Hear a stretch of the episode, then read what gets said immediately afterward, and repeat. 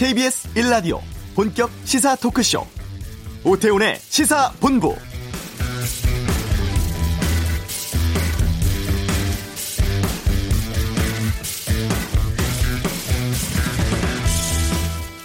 오늘 내일 무심코 사용을 하는 Merry Christmas의 의미를 찾아봤습니다. 그리스도를 의미하는 Christ 그리고 미사라는 뜻의 mass를 합친 크리스마스에 즐겁다는 의미인 merrily를 합친 말이고 그러니까 즐거운 마음으로 예수께 미사를 드린다는 뜻이겠네요.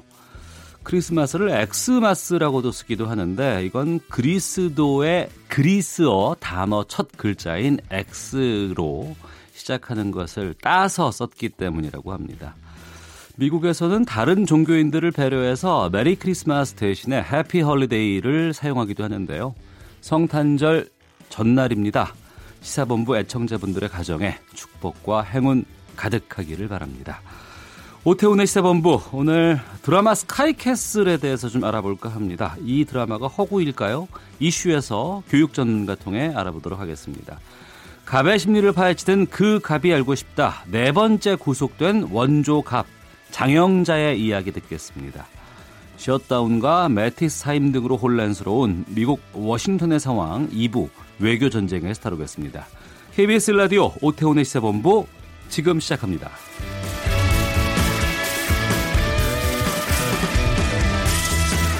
이 시각 가장 핫하고 중요한 뉴스를 정리해드리는 시간입니다. 김기화 기자의 방금 뉴스, KBS 보도국 김기화 기자, 어서 오십시오. 안녕하세요. 예. 최저임금 시행령 개정안이 국무회의를 통과했는데 이 내용 좀 자세히 알려주시죠. 네, 이번 개정안 핵심은요. 최저임금을 준수했는지 안 했는지 여부를 판단할 때 네. 대법원과 노동부 사이에 이견이 있었어요. 예. 그걸 정리한 건데요.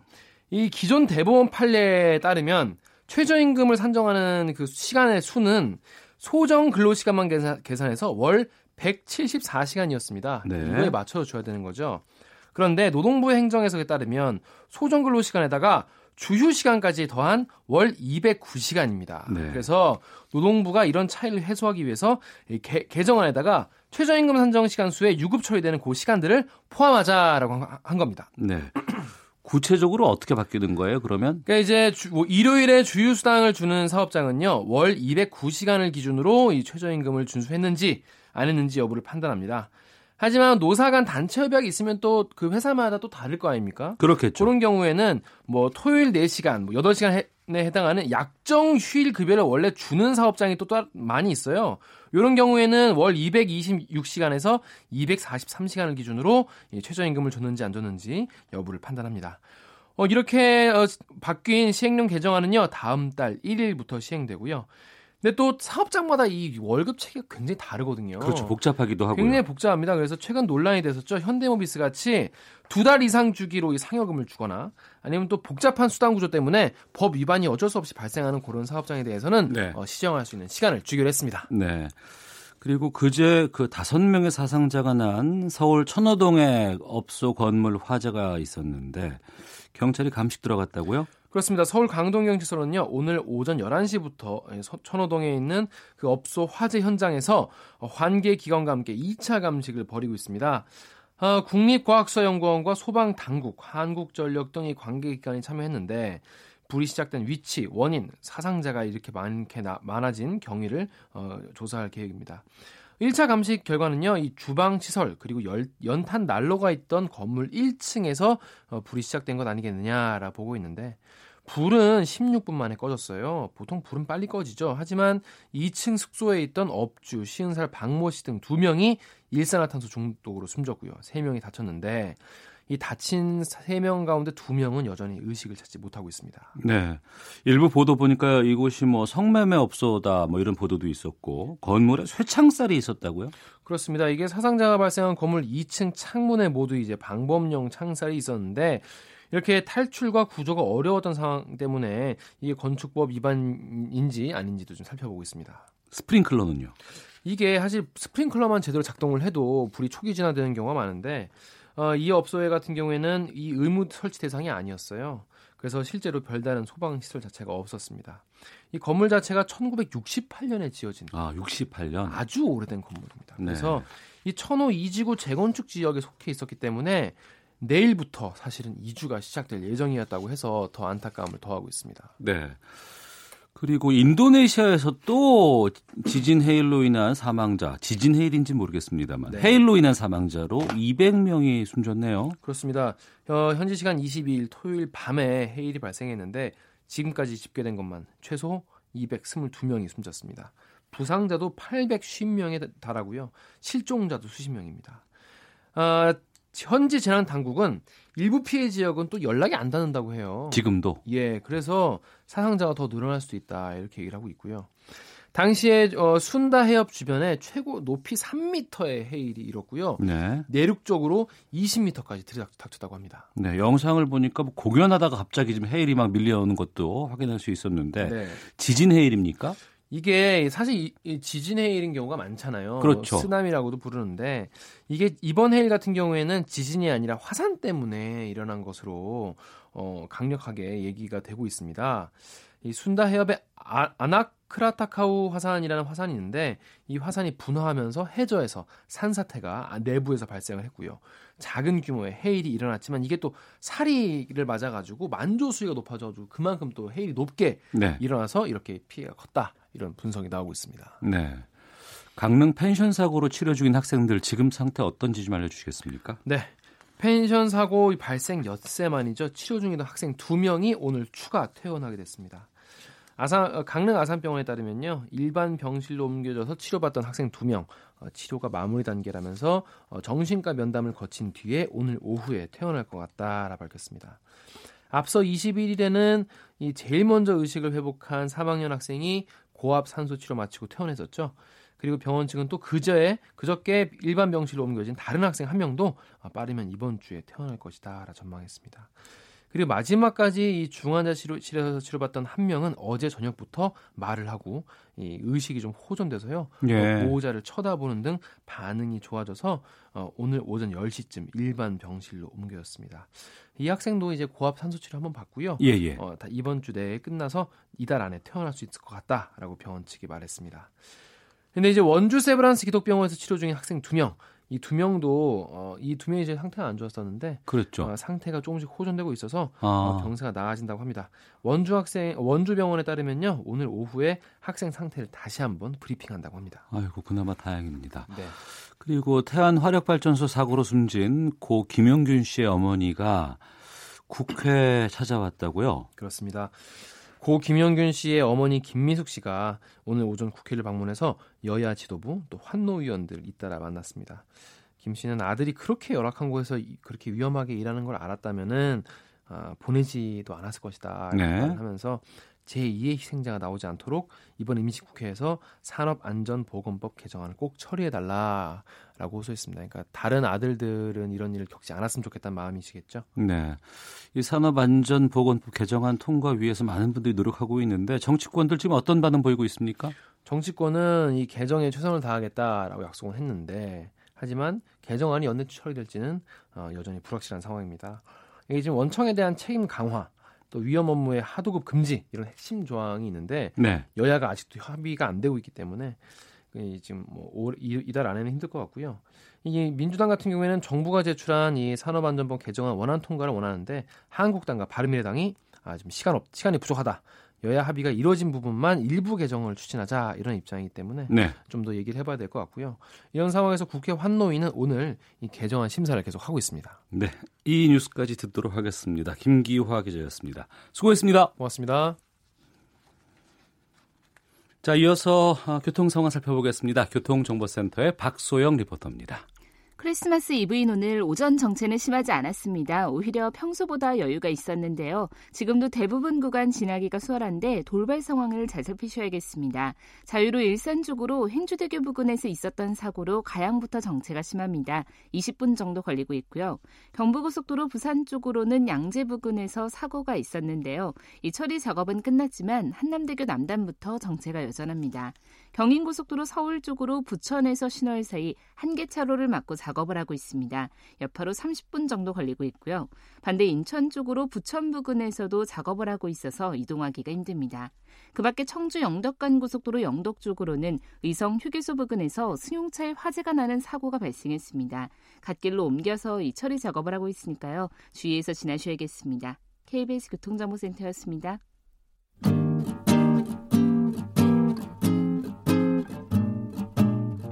KBS 1라디오 오태훈의 시사본부 여러분의 참여로 더욱 풍성해집니다.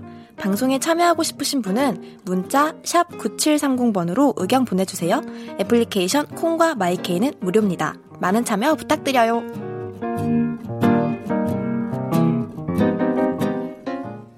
교육평론가 이범 씨가 이런 글을 남겼더군요. 재벌은 자녀가 공부를 하지 못해도 재산을 물려주면 되지만 전문직은 큰 부자가 아니니까 자신의 성공 공식을 자녀에게 이식하려고 한다. 최근에 드라마 스카이캐슬에 대한 인기 관심이 높다고 합니다. 블랙 코미디의 소재가 된 우리나라의 입시제도. 이 드라마와 현실은 얼마나 닮아 있을까요? 이만기 UA 중앙교육소장과 함께 이 이야기 좀 나눠보겠습니다. 안녕하십니까? 네, 반갑습니다. 이만기입니다. 예.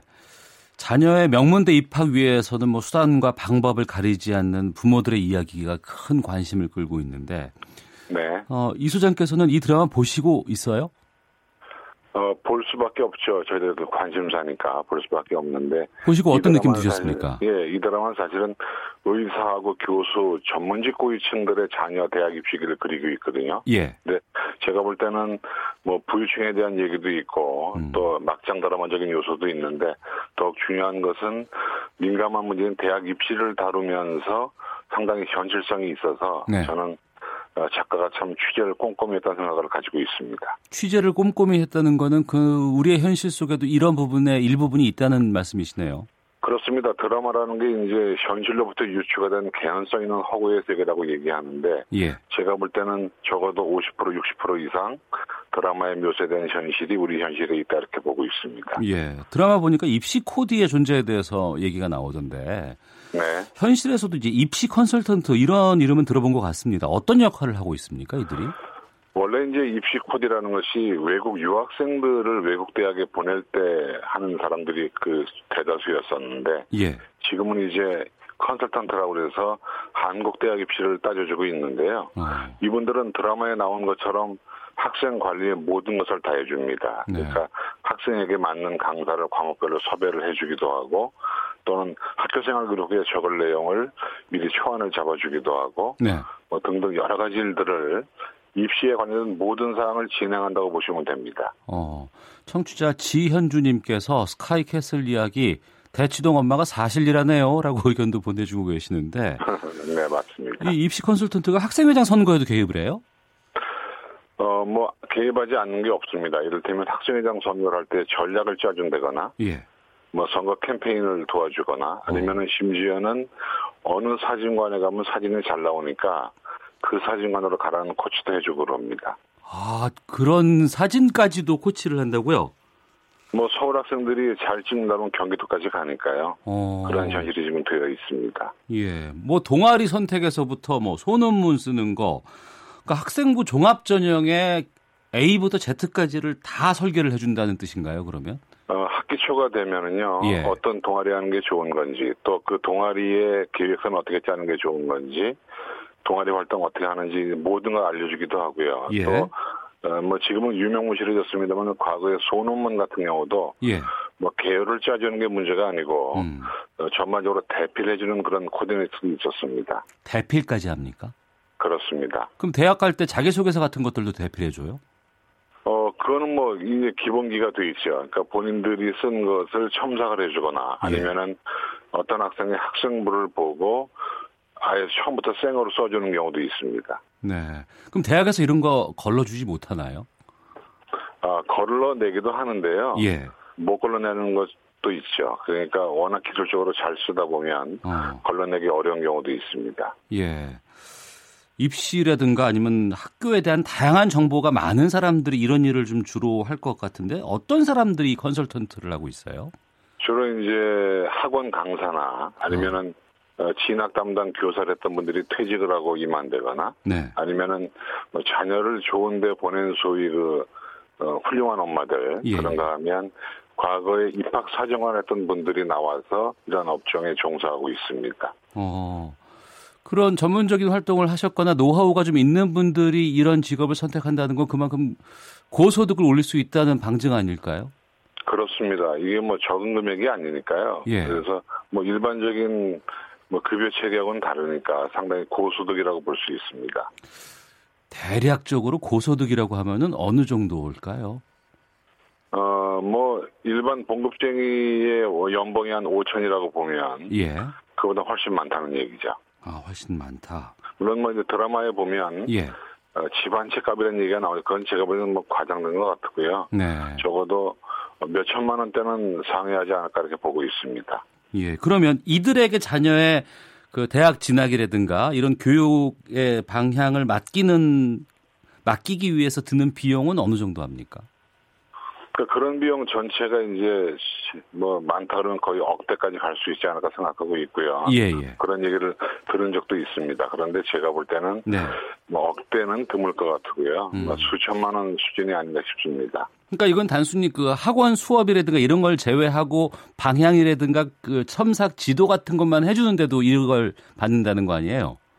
전반적인 관리를 해주니까요. 네, 네. 뭐 이제 수업도 뭐 해주기도 하고 그러니까 뭐 모든 게 포함된 개념이라고 볼 수 있는데 음. 일단 그래도 굉장히 큰 금액이라고 볼 수 있습니다. 네.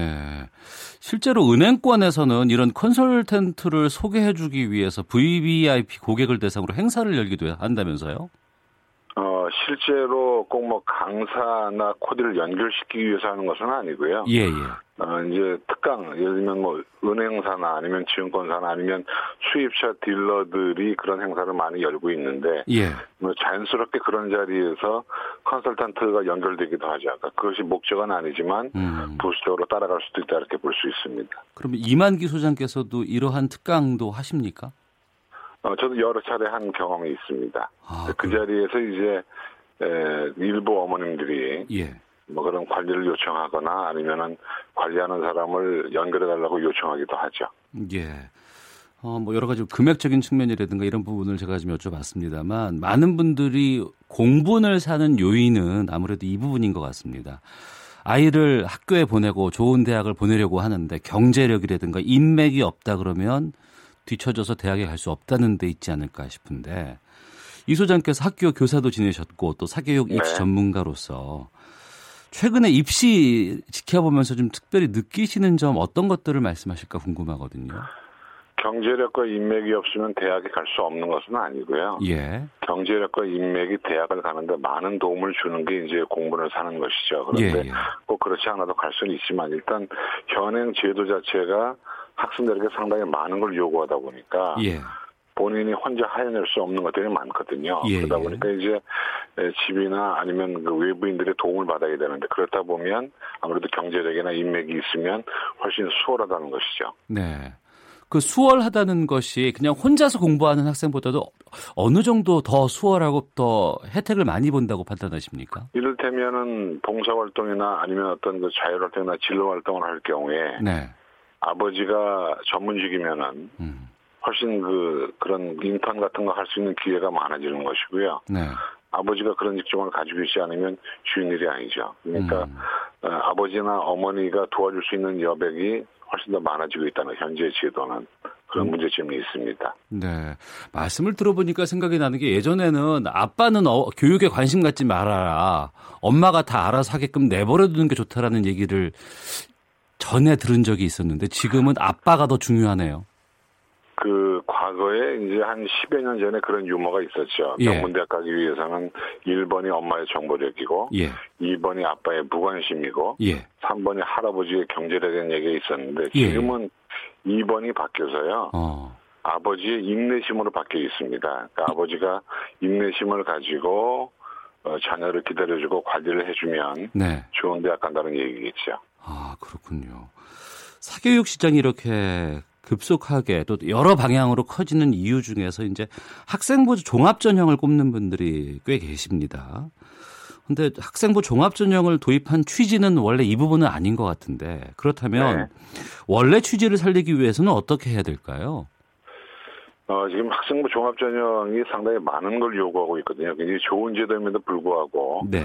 학생들의 수준을 벗어나는 것을 많이 요구를 하기 때문에 제가 볼 때는 모든 스펙이나 비교과 내용을 교내 활동에 국한했으면 좋겠고요. 지금 뭐 그렇게 하고 있지만 네. 그다음에 선발 과정을 좀 투명하게 공개했으면 좋겠고 또 선발 결과를 자세하게 안내를 해서 네. 누가 봐도 그 방법을 알 수 있게 좀 해주시고요. 예. 그다음에 무엇보다도 지금 일부 학생부 전형은 수능 최저학력 기준이 없거든요. 예. 제가 볼 때는 얕게나마 모든 학생부 종합 전형에도 수능 최저를 걸어서 예.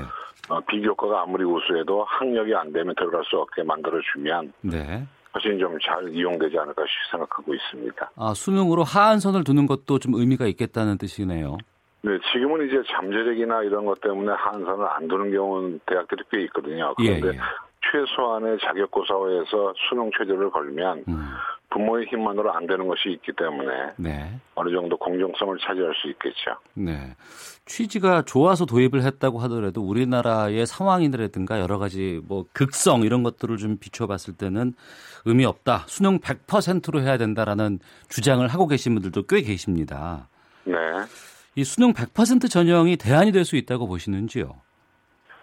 어, 수능 100% 전형이 언뜻 보면 공정한 듯 보이지만 예. 사실 그것 수능도 가정 환경에 영향을 받을 수밖에 없거든요. 어, 얼마나 사교육을 많이 시키냐에 따라 달라지기 때문에 그래서 네. 어, 이것이 꼭 대안이 될 수 있는 건 아니고요. 더군다나 이제 수능 100% 전형으로 가면 학교 수업이 그나마 이제 궤도를 찾아가고 있는데 음. 더 황폐하게 돼서 문제풀이 위식 수업으로 완전히 변할 거예요. 아. 그러니까 돌아가는 건 쉽지 않을 것 같고요. 적절히 비율을 조화시켜서 학교 교육도 살 수 있으면서 개인의 역량도 발휘하는 상태로 나가면 제일 좋을 것 같습니다. 네. 지금 이제 중3 학생들이 대학 갈 때가 이제 2022학년도인가 이 대입 개편안 이번에 발표되지 않았습니까? 그렇습니다. 이번에 그 수정된 개편안은 어떻게 보세요? 일단 학생부가 간소화되면서 어, 수능 정시 전형을 30%로 늘리게 돼 있거든요. 예, 예. 뭐 바람직한 방향으로 보고 있는데 근데 문제는 학생부가 너무 간소화되면 네. 학생부에서 볼 수 있는 볼거리가 없어지기 때문에 어. 지나치게 내신 위력이 커지는 이런 또 어, 부담도 있습니다. 그런 점을 좀 잘 조화시켰으면 좋겠습니다. 예. 또 많은 분들이 우리 입시에 대해서 얘기를 할 때 너무 자주 네. 바뀐다라는 지적을 참 많이 하십니다. 네. 소장님께서는 이 자주 바뀌는 입시 지도에 대해서 어떻게 보시는지요? 사실 어머님들이 적응할 만하면 바꿔주거든요. 예. 근데 이제 사교육이라고 하는 것이 흔히 얘기하기를 불안감을 먹고 자라는 식물이다 그런 얘기를 하게 되는데 어. 자꾸 바뀌고 어머님들이 정보가 없으면 불안해한단 말이에요. 네. 그러니까 그 불안감을 파고드는 게 사교육이니까 네. 제가 볼 때는 어, 제도를 보완하는 건 좋은데 너무 자주 바꾸면 음. 그건 뭐 엄마들이 적응하기가 쉽지 않으니까 아무래도 적응력은 공교육보다는 사교육이 빠르거든요. 예, 예. 그런 면에 문제가 있습니다. 어. 참, 그 입시를 앞두고 있는 학생, 학부모들 참 불안하기도 할 것이고, 어, 어떻게 이걸 헤쳐나갈까라는 생각이 좀 많이 드실 것 같아요. 좀 이분들께 좀 네. 조언 한 말씀 부탁드리겠습니다. 어, 여러 사람들이 이제 입시에 대해서 조언을 합니다. 그런데 외부의 조언을 참고는 하되 네. 너무 외부 요인에 흔들리지 말고 음. 어, 소신껏 해주면 좋은데 일단 사교육 이용서부터 사교육에 매몰되지 말고요. 네. 사교육은 적절히 이용하면 되는 겁니다. 그리고 요즘에 스카이캐슬 드라마가 워낙 지금 인기를 끌고 있는데 뭐 그것이 전부가 아니니까 네. 뭐 그런 게 너무 좌우되지 말고 소신껏 본인들이 계획을 세서 나가면 좋은 결과가 있을 것 같습니다. 예. 뭐, 잘하는 학생들 나중에 뭐, 어, 뭐 수능 100점 만점 받고 막 이런 친구들 얘기 들어보면 그냥 학교 생활에 충실했어요. 뭐 이런 얘기들 참 많이 해요. 사실 지금 이제 그 요번 드라마를 본 엄마들의 반응은 그런 거거든요. 예. 학종이 문제 있는 거 아니냐 어. 뭐 이런 얘기도 하고 그 다음에 대치동은 저렇게 사는데 우리는 뭐 하고 있냐 예, 예. 그럼 뭐 사교육을 더 시켜야 되는 거 아니냐 국내에서 교육을 못 시키니까 유학 보내야 되겠다 등등 여러 가지 얘기를 하는데 예. 결과적으로는 뭐 지금 뭐 올바른 얘기는 하는 것 같고요 예. 사교육을 적절히 이용해서 음. 본인의 계획대로 진행을 하면 괜찮습니다. 충분히 가능하니까 너무 부담 갖지 않으셔도 됩니다. 알겠습니다. 오늘 말씀 여기까지 듣도록 하겠습니다. 고맙습니다. 네, 고맙습니다. 네, UA 중앙교육의 이만기 소장이었습니다. 헤드라인 뉴스입니다. 정부는 오늘 서울청사에서 국무회의를 열어 최저임금 산정 시간 수에 주유 시간 등을 합산한 최저임금법 시행령 개정령안을 통과시킬 예정입니다. 공정거래위원회가 기업 집단으로부터 자료를 제출받고 분석 자료를 외부에 공개하는 기업 집단 포털 시스템을 오늘부터 시범 운영합니다. 연료 전지 등 신성장 산업 분야 관련 설비와 원유와 가스 등의 기초 원자재 등에 대해 내년에 세율이 기본보다 낮은 할당 관세가 적용됩니다. 제3, 제4의 인터넷 전문은행 최대 두 곳이 내년 5월 예비 인가를 받고 2020년 상반기에는 공식 출범할 것으로 보입니다. 대학들이 내년도 등록금을 최대 2.25% 올릴 수 있게 됩니다. 2019학년도 등록금 인상률 상한은 지난 3년간 평균 소비자 물가 상승률인 1.5%의 1.5배인 2.25%로 결정됐습니다. 지금까지 헤드라인 뉴스 정한나였습니다.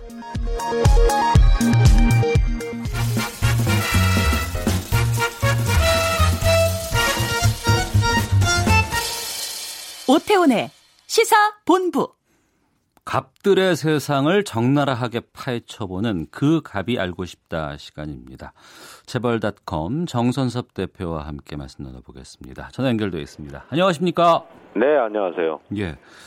오래됐었습니다. 80년대 어음 사기 행각으로 큰 손으로 불렸던 장영자 씨가 또다시 네. 이번에 사기로 구속이 됐다고 하는데 네.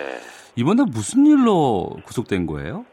이번에 구속된 것은 이제 2015년 7월 달부터 네. 어 작년까지 세 차례에 걸쳐 가지고 아는 지인들로부터 총 6억 2천만 원을 어 이제 뭐 이런저런 이유로 어 빌려 가지고 가로챘다. 네. 그래서 이제 사기 혐의로 구속이 됐죠. 예. 어 구속된 거를 보면은 재밌어요.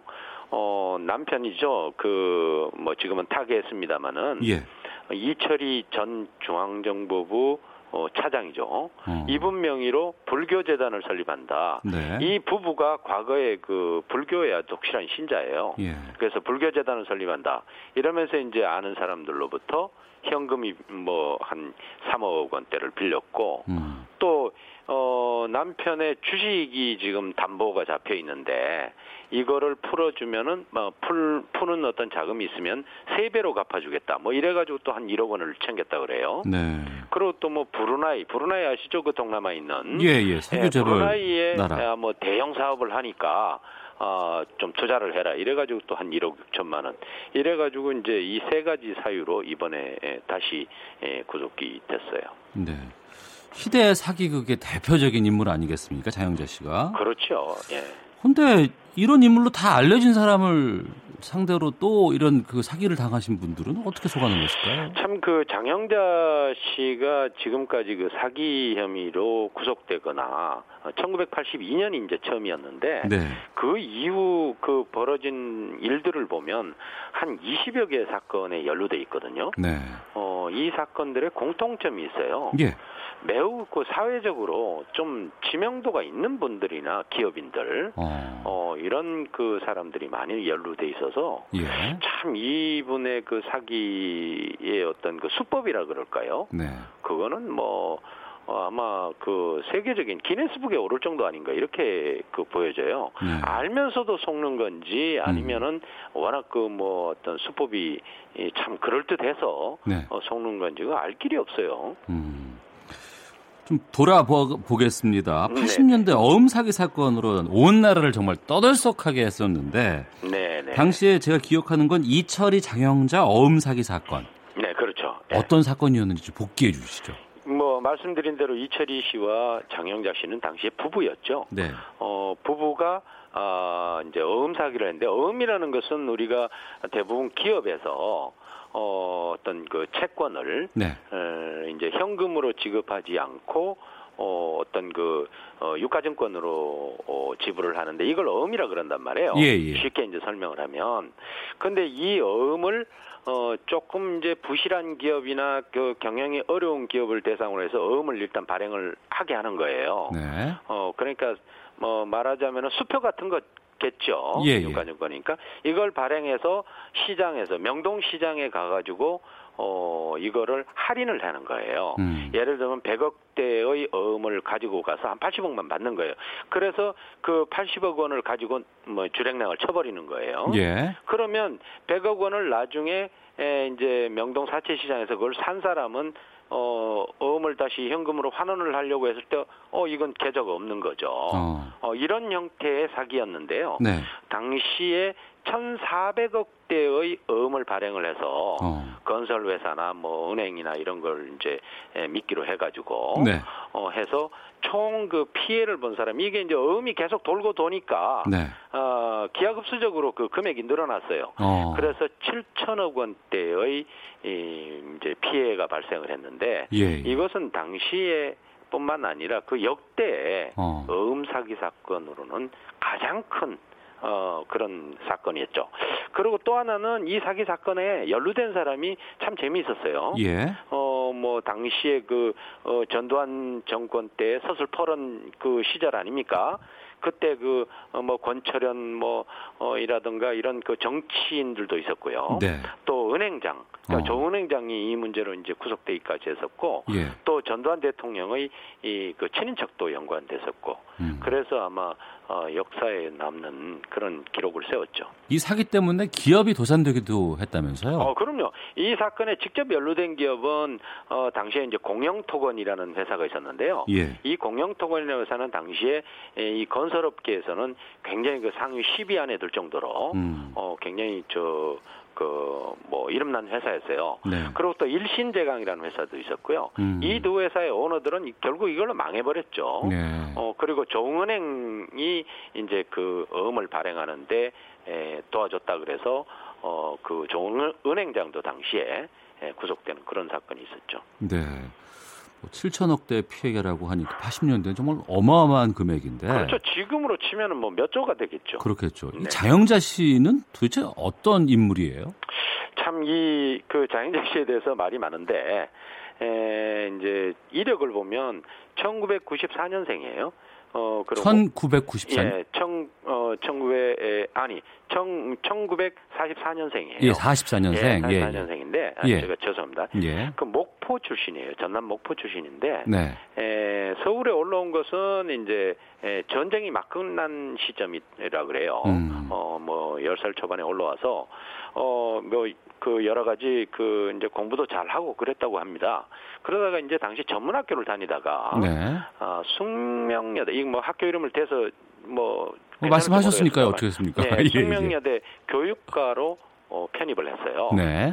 어, 편입을 해서 당시에 이제 그, 어, 장현자 씨가 좀 미모예요. 음. 어, 그래서, 어, 숙명여대 메이퀸에 이제, 수- 뭐, 선정될 정도로, 아. 어, 굉장히 그 미모를 과시를 했었는데, 예, 예. 그러다 이제 대학교를 졸업하는, 어, 무렵에 22살의 나이에 첫 결혼을 합니다. 예. 아, 그런데 에, 이제 이혼을 하고 또 두 번째 결혼했다 이혼하고 세 번째 결혼을 했는데 에, 그분이 이 이제 그 엄사기 사건의 에, 공범이었던 음. 이철이 당시 중앙정보부 차장이었어요. 네. 이철이 씨는 어떤 분이냐? 이분은 또 어, 이규광이라는 분의 이제 그 동서인데 에, 말하자면은 어, 그 이규광 씨가 장영자 씨의 형부가 되겠죠. 네네. 이 이규광 씨는 전두환 대통령의 부인 음. 이순자 씨와 어, 뭐 친척 아닙니까? 네. 그래서 아마 어, 이런 어떤 그 뒷배경을 갖고 음. 어, 상당히 그 이제 에, 1980년대에 엄사기 사건을 일으키는 그런 배경이 되었다 이렇게 보죠. 네. 그러니까 이제 단순히 사기 수법보다도 네네. 그 당시에 정치적으로 뭐 유명한 사람들, 영향력을 네네. 행사한 사람들의 인맥 때문이라는 의견이 좀 많이 있잖아요. 어, 장영철 씨가 갖고 있는 원래 생각이 그런 그 어떤 이 배경을 이용해서 어, 뭐 큰 돈을 벌겠다 이런 생각이 있었던 것 같아요. 예. 그래서 이철희 씨와 어, 결혼하게 된 것도 그 아마 뭐 어, 중간에 뭐 여러 스토리가 있습니다만은 음. 어 겨- 그래서 결혼을 했고 그래서 이제 그 여러 가지 정치적 영향력을 가진 사람들과 자연스럽게 연결이 됐었고 또 이순자 씨와도 그 청와대에서 자주 그 회동할 정도로 어. 언니 언니 하면서 예. 어 굉장히 그, 그 관계를 친밀하게 맺었다 그래요. 예. 어 그래서 나중에 이게 50 비리에 음. 가장 큰 어, 사건 중에 하나로 이제 지목됐었는데 그 이유는 이 장영자 씨가 사기 행각으로 번 돈이 네. 이 자기 혼자 먹었겠느냐, 음. 자기 혼자 그걸 다 아, 갈취했겠느냐 하는 것 때문에 50 비리로 적시되게 됐죠. 네. 이번이 네 번째 구속입니다. 네네. 과거에 뭐 소비 행태도 상당히 많은 뭐 기사가 좀 다루고 있던데. 음, 네네. 그 대표적인 게그 물방울 다이아라는 얘기 들어보셨나요? 아, 예, 예, 예, 어, 예. 예, 기억납니다. 예, 그 우리나라에선 그 기존에 없었던 그 하나의 그 용어가 등장을 했는데요. 네. 그 물방울 다이아라는 게 에, 다이아몬드가 이 그 물방울처럼 이 저 크다 뭐 이런 의미예요. 음. 어 이것이 이 자행자 씨의 수사하는 과정에서 이게 나왔단 말이에요. 네. 그러니까 뭐 어, 자행자 씨의 호화 사치에 대한 것들이 이제 뭐 적나라하게 예, 보여주는 그 하나의 사례였죠. 음. 어, 실제로 뭐 자행자 씨는 뭐 외제차나 뭐 이런 것 정도는 네. 어뭐뭐 뭐, 어, 당연한 것이고 음. 어 당시 명품 옷 뭐 이런 것들도 있고 해서 어, 그 수사 과정에 에, 또 일부 뭐 경찰이 그 어 저 그 수사 과정에 자행자 씨의 물품을 좀 훔쳐갔다가 네. 어, 나중에 또 그게 들통이 나서 어, 파면되는 네, 네. 어, 그럴 정도로 자행자 씨의 그 호화사치 생활은 어, 유명했었죠. 네. 구속을 연이어 하기도 했었습니다만 결국에는 지금 상황에서 또 네 번째로 구속이 됐는데 뭐 네. 고액 상습 체납자 명단에도 이름이 올라가 있던데요. 글쎄요, 저 어, 국세청의 그 홈페이지를 보면 나와 있는데 네. 에, 장영자 씨가 9억 2천만 원의 세금을 체납했다. 음. 아, 이런 그 어, 명단에 올라와 있습니다. 물론 뭐 전두환 씨도 뭐 어, 수십억 대 그 체납이 돼 있고요. 50대에 있었던 한 뭐 한가닥 했던 분들은 네. 대부분 지금 체납 명단에 많이 있어요. 어. 어, 그거는 뭐 실제 재산이 없는 것인지 예. 아니면 국가를 농단하는 것인지 음. 예, 뭐참 그 궁금하기도 합니다. 알겠습니다. 오늘이 그 갑이 알고 싶다 2018년 마지막 시간이었습니다. 그동안 참 우리 그 나라 재벌들, 갑들의 행태에 대해서 많이 좀 재미있는 얘기를 알려주셔서 어, 유익한 시간이었습니다. 아, 예, 감사합니다. 예, 오늘 말씀 고맙습니다. 네, 안녕히 계십시오. 예, 다음 주 이 시간은 연말 특집 방송으로 인해서 하루 쉴 예정입니다. 1월의 첫그갑 알고 싶다 시간까지 조금만 기다려 주시길 부탁드리겠습니다. 1부 순서는 여기서 마치겠고요. 잠시 후 2부 외교전쟁, 혼란에 빠진 미국 정국에 대해서 짚어보는 시간 갖겠고 정치 구말리에서는 특감반 논란의 정면 돌파를 선택한 청와대 이야기, 국회의원 갑질 논란 등 여러 이야기 살펴보겠습니다. 뉴스 들으시고 2부에서 뵙겠습니다.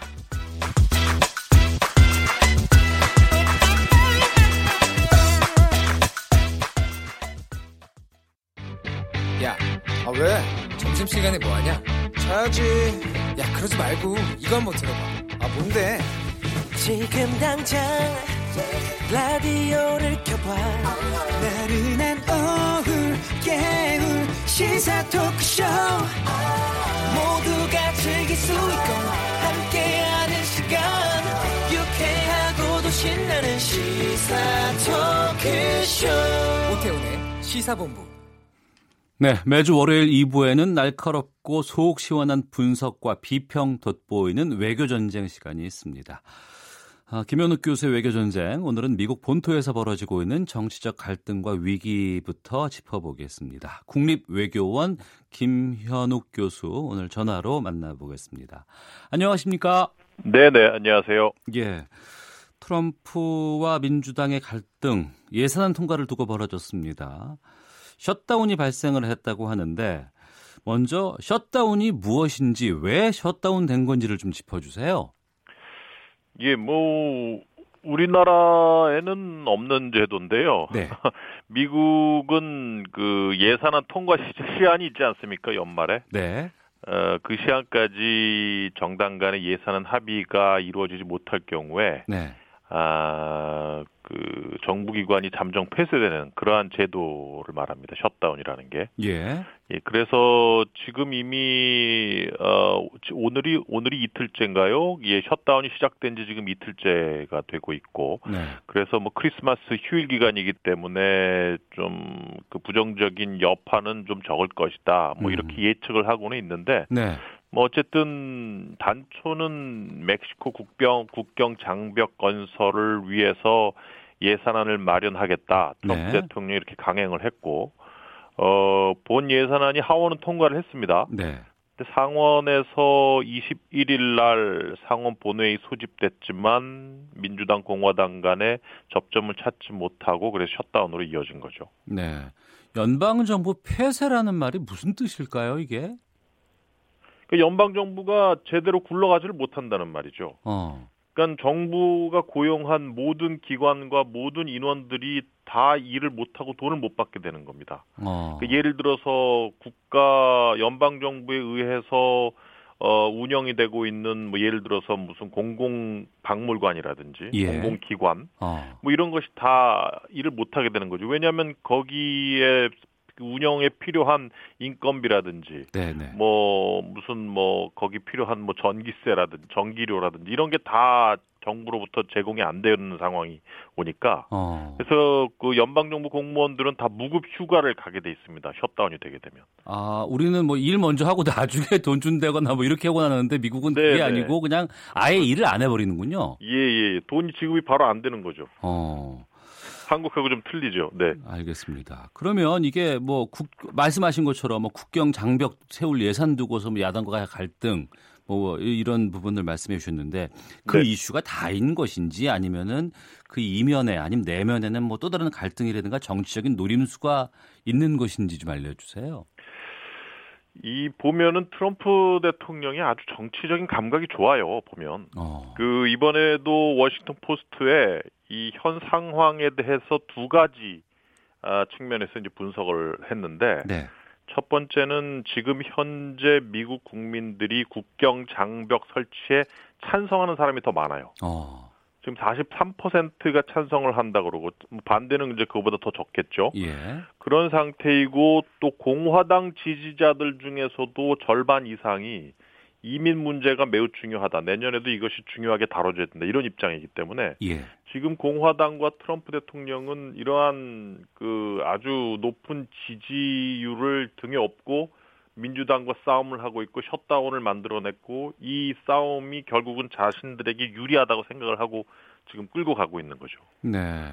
그리고 또 또 두 번째는 역사적으로 봐도 어 셧다운이 끝난 다음에 여론은 항상 대통령 편이었습니다. 예. 그러니까 이 95년도에 클린턴 대통령이 그때 한 27일 정도 셧다운이 생겼었는데 네. 끝나고 나서 국민들은 공화당 때문에 이런 사태가 벌어졌지 않느냐. 네. 그리고 클린턴이 재선하는데 상당히 여론몰이를 했다. 네. 그러니까 이제 트럼프 대통령도 그걸 알기 때문에 음. 어떻게 해서든 요거를 자기 정치적으로 긍정적으로 만들기 위해서 계속 버티고 있는 거죠. 네. 이 끝은 어떻게 될 것 같습니까? 글쎄요. 끝은 결국은 이제 미국의 경제가 가장 큰 어려움으로 봉착될 것 같아요. 예. 뭐 지금 미국 경제는 상당히 좋기는 하지만 그 2013년 14년도 CRS 의회 조사국에서 나온 보고서에 따르면 셧다운 일주일이면 GDP 0.1%씩 갉아먹는다 이런 아. 통계가 나왔거든요. 예, 예. 그리고 실제 아까 말씀드렸던 95년도 클린턴 때 27일, 26일 동안 셧다운 됐을 때도 당시 미국 GDP의 0.2%가 감소를 했다. 네. 그런 결과가 나오고 있고 근데 이제 참 보면은 이번에 그 하원에서 그 민주당이 그 이기지 않았어요. 네. 그래서 내년 1월 3월부터는 하원의 다수당은 민주당이 되게 되기 때문에 네. 지금 낸시 펠로시 하원 원내대표도 그렇고 민주당 의원들도 다 일단 내년도 1월 3일 전에는 타결 없다. 어. 1월 3일 이후에 자기네 민주당이 하원 다수당이 되니까 네. 일단 그때 가서 보자. 그때 우리가 유리해지니까 그때 다시 협- 다시 협의하겠다. 이런 입장을 보이고 있기 때문에 네. 내년도로 넘어 넘어가는 거 아니냐 음. 뭐 이러한 상당히 좀 암울한 그 뭐 예측도 나오고 있습니다. 네. 해 넘길 가능성이 좀 높겠군요. 근데 지금 민심이 계속 안 좋아지고 있기 때문에 예. 근데 뭐 글쎄요. 어쨌든 트럼프 대통령은 그래도 1월 3일 이전에 뭔가 좀 딜이 이루어지면 좋겠죠. 왜냐하면 민주당이 다수, 다수당인 하원을 상대로 이 문제를 싸우는 것은 그다지 뭐 음. 이로운 건 아니기 때문에 예. 예. 알겠습니다. 매티스 국방장관이 시리아 미군 철수에 반발하면서 사의를 표했어요. 이게 항명이 아닐까 싶기도 한데 좀 이례적인 일 아니겠습니까? 뭐 지금 트럼프 정부 안에서는 뭐 이례적인 일은 아니죠. 뭐 계속 많은 인사들이 트럼프한테 막말하고 뭐 저런 바보 같은 사람이 있냐. 뭐이 매티스 장관도 그그 밥 우드워드 저서 있지 않습니까? 예, 예, 예. 공포라는 그 네. 저서 보면은 뭐 트럼프 대통령이 초등학교 5, 6학년 정도 이해력과 행동을 보인다 이렇게 어. 비난을 했다고 썼는데 네, 네. 뭐 이게 다 트럼프 뒤에 다 들어가겠죠. 음. 그 보면 트럼프 대통령은 그 사람이 정말 전문가냐 아니냐보다 자기에게 충성도가 얼마나 강하냐를 가지고 인- 인사를 하고 있기 때문에 네. 얼마 전에 유엔 대사 그 니키 헤일리 후임으로 간그 이름 뭐였죠? 그 백악관 대변인 출신도 기자 출신인데 뭐 외교 정책이나 이런데 아주 경험이 하나도 없는 네, 네. 하지만 트럼프 대통령에 대한 충성도는 아주 강한 그런 사람을 유엔 대사로 임명을 했단 말이에요. 음. 그러면서 이번에 이제 매티스 장관이 그 사퇴 사직 의사를 표현 표명하는 서신을 이제 트럼프 대통령에게 전달했는데 네. 결국 당신과 더 잘 맞는 견해를 가진 국방장관을 가질 권리가 있기 때문에 음. 내가 자리에서 물러나는 것이 옳다고 믿는다. 네. 이렇게 써여 있었다고 합니다. 그 유엔 대사가 니키 헤일리인가요? 아닙니다. 니키 헤일리는 전 대사고 네. 제가 지금 이름을 까먹었는데 아, 나워트. 네네네 나워트 대변인 아, 네네 아, 예. 알겠습니다. 그러면 그 장관 후임으로 매티스 장관 후임으로는 그 패트릭 섀너핸 부장관 네. 여기가 직무 대행을 이제 맡게 될 것이라고 보도가 되던데 네. 여기도 국방 경험은 없는 인물 아니겠습니까? 그렇죠. 뭐 보잉에서 오래 일했고 보잉 부사장까지 있었고 예. 최근에 보잉직을 사퇴를 하고 어 국방부 부장관을 하다가 이제 바로 장관이 된 사람이죠. 음. 그래서 과연 이 사람이 뭐 장관 뭐 어- 어쨌든 뭐 미, 미국 내 장관 자리는 거의 그 정무직으로 임명되는 경우가 많기는 하지만 서도 네. 그래도 그 분야에 어느 정도 지식이 있기 때문에 가능한 건데 음. 이 사람은 뭐 아무런 정부 경험이 없이 부장관으로 온 지 얼마 안 돼서 바로 장관으로 임명이 됐고 거의 보잉에서 일을 했던 사람이란 말이에요. 네. 그래서 과연 이 사람도 적합한가에 대해서는 상당히 뭐 의무 의구 의구시 되고 있죠. 의문시 되고 있죠. 음. 최근에 저희 그 그 주한 미대사 지내셨던 그 마크 리퍼트 대사 예, 예. 그분도 지금 보잉 부사장으로 지금 가고 가, 가 있죠. 아, 그래요? 예, 그래서 보잉 쪽이 상당히 좀 대정부 미국의 정부와 관계가 상당히 좋은 것 같아요 보면. 네. 네. 그런데 이제 그 밑에 있는 사람들의 뭐 반발이라든가 갈등이라든가 이런 것들이 표면화되고 많이 불거지기도 하고 네. 새로운 인물도 보면은 그 경험이 좀 없는 사람들로 배치를 하다 보면은 뭐 민주당은 당연한 것이고 공화당 내부에서도 좀 갈등이나 반발 같은 것들이 생기지 않을까요? 그렇죠. 아무래도 그렇죠. 지금 뭐 트럼프 대통령 본인도 이러한 그 정부 기관이나 아니면 정치 쪽에 경험이 없는 상태에서 바로 대통령이 됐기 때문에 네. 어 트럼프 효과가 전 세계적으로 아주 불안불안하게 만들죠. 지금 상황이. 근데 트럼프 대통령이 임- 인사를 임명하는 것도 상당히 자기 스타일대로 하는 것 같아서 네. 좀 불안하기는 한데 지금 공화당 내부에서도 이러한 트럼프 대통령이 어떤 외교 정책, 안보 정책과 관련된 어, 인사 선정에 대해서 거의 대부분 반대를 하고 있지 않을까요? 왜냐하면 뭐 한 예를 들면은 그 매티스 장관 같은 경우 동맹 관계를 매우 중요시했던 사람인데 예, 예. 실제로 보면 2차 대전 끝나고 미국과 소련이 냉전 시- 시기를 시작을 하면서 미국의 글로벌 그 전략의 가장 그 기반이 됐던 거는 이제 동맹 체제거든요. 나토 예. 체제, 미일 동맹, 한미 동맹 이런 체제였거든요. 어. 근데 이러한 것을 전혀 무시하고 이런 역사적인 가치를 전혀 무시하고 돈이라는 관점만으로 그런 안보 전략을 바라보기 때문에 네. 상당히 많은 전문가들과 뭐 인사들이 불안해할 수밖에 없는 거죠. 네.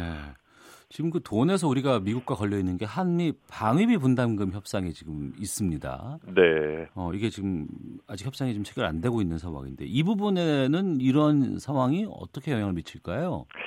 아무래도 매티스 장관이 사임을 하게 되면 트럼프 대통령의 입김이나 정책을 제어해 줄 수 있는 인사가 없어지는 거잖아요. 거의 예, 지금. 예. 그러면 한미 간의 이러한 돈 문제 때문에 삐걱거리게 되면 이게 동맹 자체의 어떤 약화와도 관련이 될 수밖에 없거든요. 예. 그러면 이걸 막기 위해서 양측이 어느 정도 조율을 하고 합의점에 도달을 해야 되는데 트럼프 대통령은 그래 한국이 안 낸단 말이야? 음. 35 얼마죠? 35억 달러나 써야 돼? 그러면 그 왜 거기다가 주한미군을 갖다 놓지? 다 빼. 이렇게 말할 수 있는 사람이거든요, 트럼프 대통령. 아, 돈으로만 보니까 네, 네. 주한미군 왜 철수 안 하고 있지?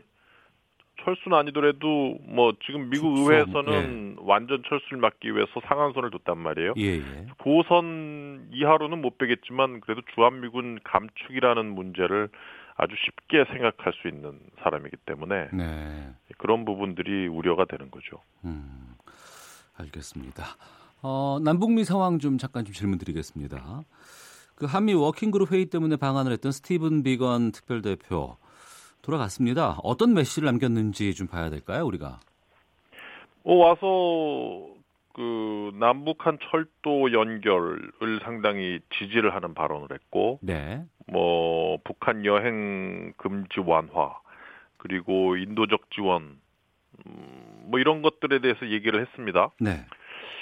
특이한 것은 인도적 지원인데 과거 한 한 달 전만 해도 미국 정부는 인도적 지원에 대해서 상당히 부정적인 역- 입장이었어요. 그랬습니다. 가- 예, 가장 큰 이유는 뭐 의약품 같은 거 북한에 실컷 보내줘 봐야 그 필요한 사람한테는 그게 안 가고 다 밖에 나가서 또 북한, 북한이 팔아먹는 거 아니냐. 네. 그러한 인도적 지원의 이행에 있어서 투명적인 그러한 집행, 음. 그 정말 필요한 그 부분이나 장소나 사람에게 직접 전달이 안 되고 있다. 이 부분이었는데 네. 결국은 이러한 것들이 변화를 했단 말이에요. 네. 어, 가장 큰 것은 지금 트럼프 대통령이 북미 정상회담을 너무 간절히 원하고 있어요. 어. 내년 초에 해서 뭔가 자기 자신이 국내 정치적으로 힘든 상황을 어떻게 해서든 바꿔보려는 그러한 중요한 모멘텀으로서 북미 정상회담을 사용을 하고 싶은 것이고 예. 그러려면 뭔가 북한으로부터 지금 북미 간의 대화가 거의 끊어진 상태이기 때문에 음. 대화를 다시 재개할 수 있는 뭔가 북한의 태도 변화가 나와야 되는데 그게 1월 1일 신년사랍니다. 사- 신년사라는 거죠. 김정은의 신년사. 예. 신년사 전에 자꾸 북한에게 계속 인센티브를 던지는 차원이라고 봐야 되겠죠. 어. 이번에 이제 이 표현에 대해서 많이 보도가 나오고 있는데요. 북한으로 가는 열차를 보고 매우 설렜다라고 비건 특별대표가 표현을 했습니다. 이게 상당히 좀 정치적인 수사가 아닌가 이렇게 지금 분석이 나오고 있습니다. 네. 그 정치적으로 봤을 때 북한을 간접적으로 좀 달래는 제스처인 것인지 아니면 어, 남한이 대북 체제 틀을 벗어나지 않는 한은 최대한 북한과 협력하면서 북미 대화로 좀 이어지도록 분위기를 만들어주면 좋겠다 이런 제안인지 여러 분석이 나오던데 어떻게 보십니까? 둘 다겠죠, 뭐. 왜냐하면 그 제가 그 워싱턴 D.C. 가서 뭐 국무부 사람들과 거기 학자들과 뭐 의회에 있는 분들 만나 보면 예. 하나같이 얘기하는 게 지금 미국은 북한에 대해서 이전과 달리 매우 진지하다. 어. 어떤 의미냐면 북한이 비핵화를 하면 미국은 정말 도와줄 준비가 돼 있다. 이거는 정말 진심이다. 이런 얘기를 해요. 예. 정말 그 북한이 다시 그 한국처럼 경제 발전을 할 수 있도록 개혁 개방할 수 있도록 도와주겠다. 비핵화만 해라. 어, 그 시각은 근데- 상당히 많이 바뀐 거잖아요. 네네 그렇죠. 어. 그런데 북한이 비핵화를 안 하고 있으니까 답답하다는 얘기 거죠. 음. 근데 솔직히 보면 북한도 똑같은 얘기를 하고 있거든요. 네. 다 우리가 북한이 뭐 핵시험장도 파괴하고 폐쇄하고 다 했는데 여러 가지를 이제 하고 있는데 네. 전혀 미국이 움직이질 않으니까. 그렇죠. 미국이 움직이면 신뢰 회복도 되고 비핵화 하겠는데 왜 안 움직여줘요? 제재 해제 먼저 해라 똑같이 그런 얘기를 하고 있기 때문에 네. 그래서 지금 미국 이번에 그 비건이 와서 했던 얘기도 그러한 진정성, 북한에 대한 진정성도 같이 어, 담겨 있고 음. 또 하나는 결국은 아까 말씀드렸다시피 김정은 신년사를 앞두고 북한의 태도 변화를 유도하기 위한 그런 정치적인 제스처 차원도 있겠죠. 네.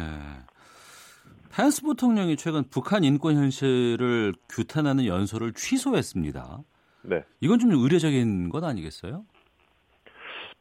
그러니까 지금 뭐 펜스 부통령, 폼페이오 장관 이런 인사들은 아마도 트럼프 대통령하고 거의 계속 갈 인사들인 것 같아요. 네. 상당히 자기 자신들의 어떤 정치적인 야심이 있는 사람들이거든요. 네. 그래서 트럼프 대통령이 뭘 원하는지를 알고 음. 어, 북미 정상회담을 만들어내기 위해서 상당히 노력을 해주고 있어요. 지금 보면. 네, 네. 어, 북한 인권 현실 규탄한 연설까지 취소를 하고 음. 어, 물론 이제 얼마 전까지만 해도 뭐 재무부 북한, 미국 재무부 같은 경우는 그 매우 그 높은 그 북한의 세 명의 인사들에게 강한 제재를 안겨줬었는데 네.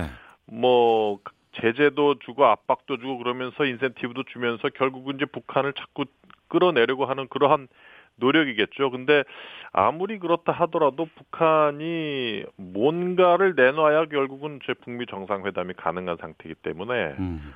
뭘 내놓을지는 결국은 뭐 김정은 위원장의 어, 말 속에 네. 어, 신년사 속에 담겨 있지 않을까 싶습니다. 예. 그 비건 특별 대표는 뭐 딱히 누구를 만나고 갔다 북한 측의 인사 이것이 뭐 공개되지는 않았습니다만 지금 북미 간의 물밑 접촉은 진행되고 있다고 봐야 할까요? 아니면 완전히 단절된 상황인가요? 어, 그 미국에 있는 전문가들은 단절됐다고 얘기를 합니다. 네. 지금 북미 간의 정체 상태다. 어. 근데 국무부 사람들 만나보면 단절되거나 정체된 건 아니다. 어. 지금 이전보다 조금 어, 북미 간의 교류나 소통이 좀 뜸해졌을 뿐이다 이렇게 얘기를 합니다. 네. 결국 뭐 그 당연한 거겠죠. 어. 그 국무부 사람들은 실제 자기네들이 북한과의 어떤 대화나 소통과 협상을 담당하고 있기 때문에 이게 완전히 끊겼다고 말할 수는 없는 입장이겠죠. 예. 그렇다 하더라도 결국 소통이 있다 하더라도 아무런 진전이 없는 소통은 거의 무의미하기 때문에 네.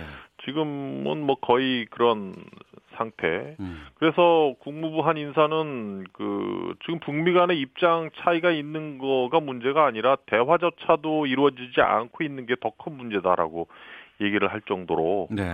그래서 과연 김정은 위원장이 12월 한 달 동안 어떤 장고에 들어갔으며 어떤 전략 마련을 위해서 고심하고 있는지 음. 아마 저는 거의 뭐 저는 북한만을 그 전공하는 전문가는 아니기 때문에 예, 매년 1월 1일 날 뭐 북한 김정은 신년사 발표해도 뭐 그렇게 주의 깊게 안 들었거든요. 예. 뭐그 다음 날 신문 보면서 음. 아 이런 내용이었구나 이런 정도였는데 2019년 1월 1일 신년사는 유독 참 관심이 많이 갑니다. 알겠습니다. 김정은 위원장 서울 답방 다들 뭐 기대하고 있을 때 저희가 연결 드렸더니 그때 그 김현욱 교수께서는 올해 안에는 뭐 못할 것 같다 뭐 이렇게 말씀하셨는데 그게 맞았어요 이 결국에는 다행입니다. 저 인정하겠습니다. 자 국립외교원 김현욱 교수와 함께 다양한 외교 현안 짚어봤고요. 다음 주에는 저희가 좀 연말 특집 때문에 한 주 쉬고 새해 첫 월요일에 다시 뵙도록 하겠습니다. 오늘 말씀 고맙습니다. 네, 감사합니다. 헤드라인 뉴스입니다. 정부가 오늘 최저임금 산정 기준 시간에 법정 주유 시간을 포함하되 노사합의로 정하는 약정 휴일 시간은 제외하기로 결정했습니다. 오는 26일 열리는 경의선 동해선 철도 도로 연결 및 현대화 착공식을 위한 선발대가 어제에 이어 오늘도 파견됐습니다. 이딴 차량 화재 사고와 관련해 BMW가 차량 결함을 은폐하고 늑장 니콜을 한 사실이 민관합동 조사단 조사에서 드러났습니다. 대기 오염 물질인 질소산화물에 부가금을 도입하는 내용의 대기환경보전법 시행령 개정안이 오늘 국무회의를 통과했습니다. 질소산화물은 사업장에서 연료를 태울 때 배출되거나 자동차 배출가스에 섞여 나오는 대기오염 물질입니다. 공정거래위원회는 휴대전화 품질 보증 기간을 현행 1년에서 2년으로 연장하는 방안을 검토하고 있으며 조만간 소비자 분쟁 해결 기준 개정안을 확정해 내년 초에 행정 예고할 것이라고 밝혔습니다. 가상화폐 거래소 이용자가 해커에게 가상화폐를 도난당했다며 거래소 측을 상대로 손해배상 소송을 냈지만 법원이 받아들이지 않았습니다. 지금까지 헤드라인 뉴스 정한나였습니다. 이어서 기상청의 송소진 씨 연결합니다. 미세먼지와 날씨 정보입니다. 춥지만 공기는 깨끗합니다. 강하게 부는 찬바람에 미세먼지가 모두 날아가면서 지금 전국의 미세먼지 농도가 보통에서 좋음 단계를 보이고 있고요. 당분간은 이렇게 공기가 깨끗할 것으로 예상됩니다. 오늘 전국이 대체로 맑겠습니다. 아침에는 반짝 강추위가 찾아와 많이 추웠는데요. 한낮 기온도 어제보다 5도 이상 떨어져 서울 2도, 대전 4도, 대구 5도, 광주 6도 등에 머물겠습니다. 크리스 크리스마스인 내일은 오늘보다 기온이 오르면서 평년 이맘때 추위를 보이겠고요. 내일은 오전에는 전국이 대체로 맑겠지만 낮부터 차차 흐려져 늦은 오후에서 밤 사이에 중부 일부 지역에 산발적으로 눈이 날리거나 빗방울이 떨어지는 곳이 있겠습니다. 현재 서울의 기온은 1.7도입니다. 미세먼지와 날씨 정보였습니다. 이어서 이 시각 교통 상황을 KBS 교통정보센터 박소영 씨가 전해드립니다. 크리스마스 이브 인원을 점심시간 지나면서 점차 교통량이 늘고 있습니다. 강변북로 구리 쪽으로 가양에서 반포까지 40분 정도 걸리고 있고요. 또 올림픽대로는 반포에서 청담 사이로 서행합니다. 성산대교 남단에서 북단 쪽으로는 3차로에서 작업을 하고 있는데요. 여파로 서부간선도로 고척교부터 정체가 심합니다. 서해안 고속도로는 서울 쪽으로 화성 휴게소 부근에서 승용차 관련해 사고가 발생했습니다. 1차로를 막고 처리 작업을 하고 있어서 뒤로 정체가 심하고요. 이후로 서산 부근에서는 작업 여파로 2km 구간 정체가 되고 있습니다. 그 밖에 서울 외곽순환고속도로 구리에서 판교 쪽으로는 토평 부근에서 사고가 있었는데요. 이 처리 작업으로 1km 구간 정체가 되고 있습니다. 판교에서 일산 쪽, 장수에서 송내까지 밀리고 있고요. 이후로는 김포에서 자유로 분기점까지 정체입니다. KBS 교통정보센터였습니다.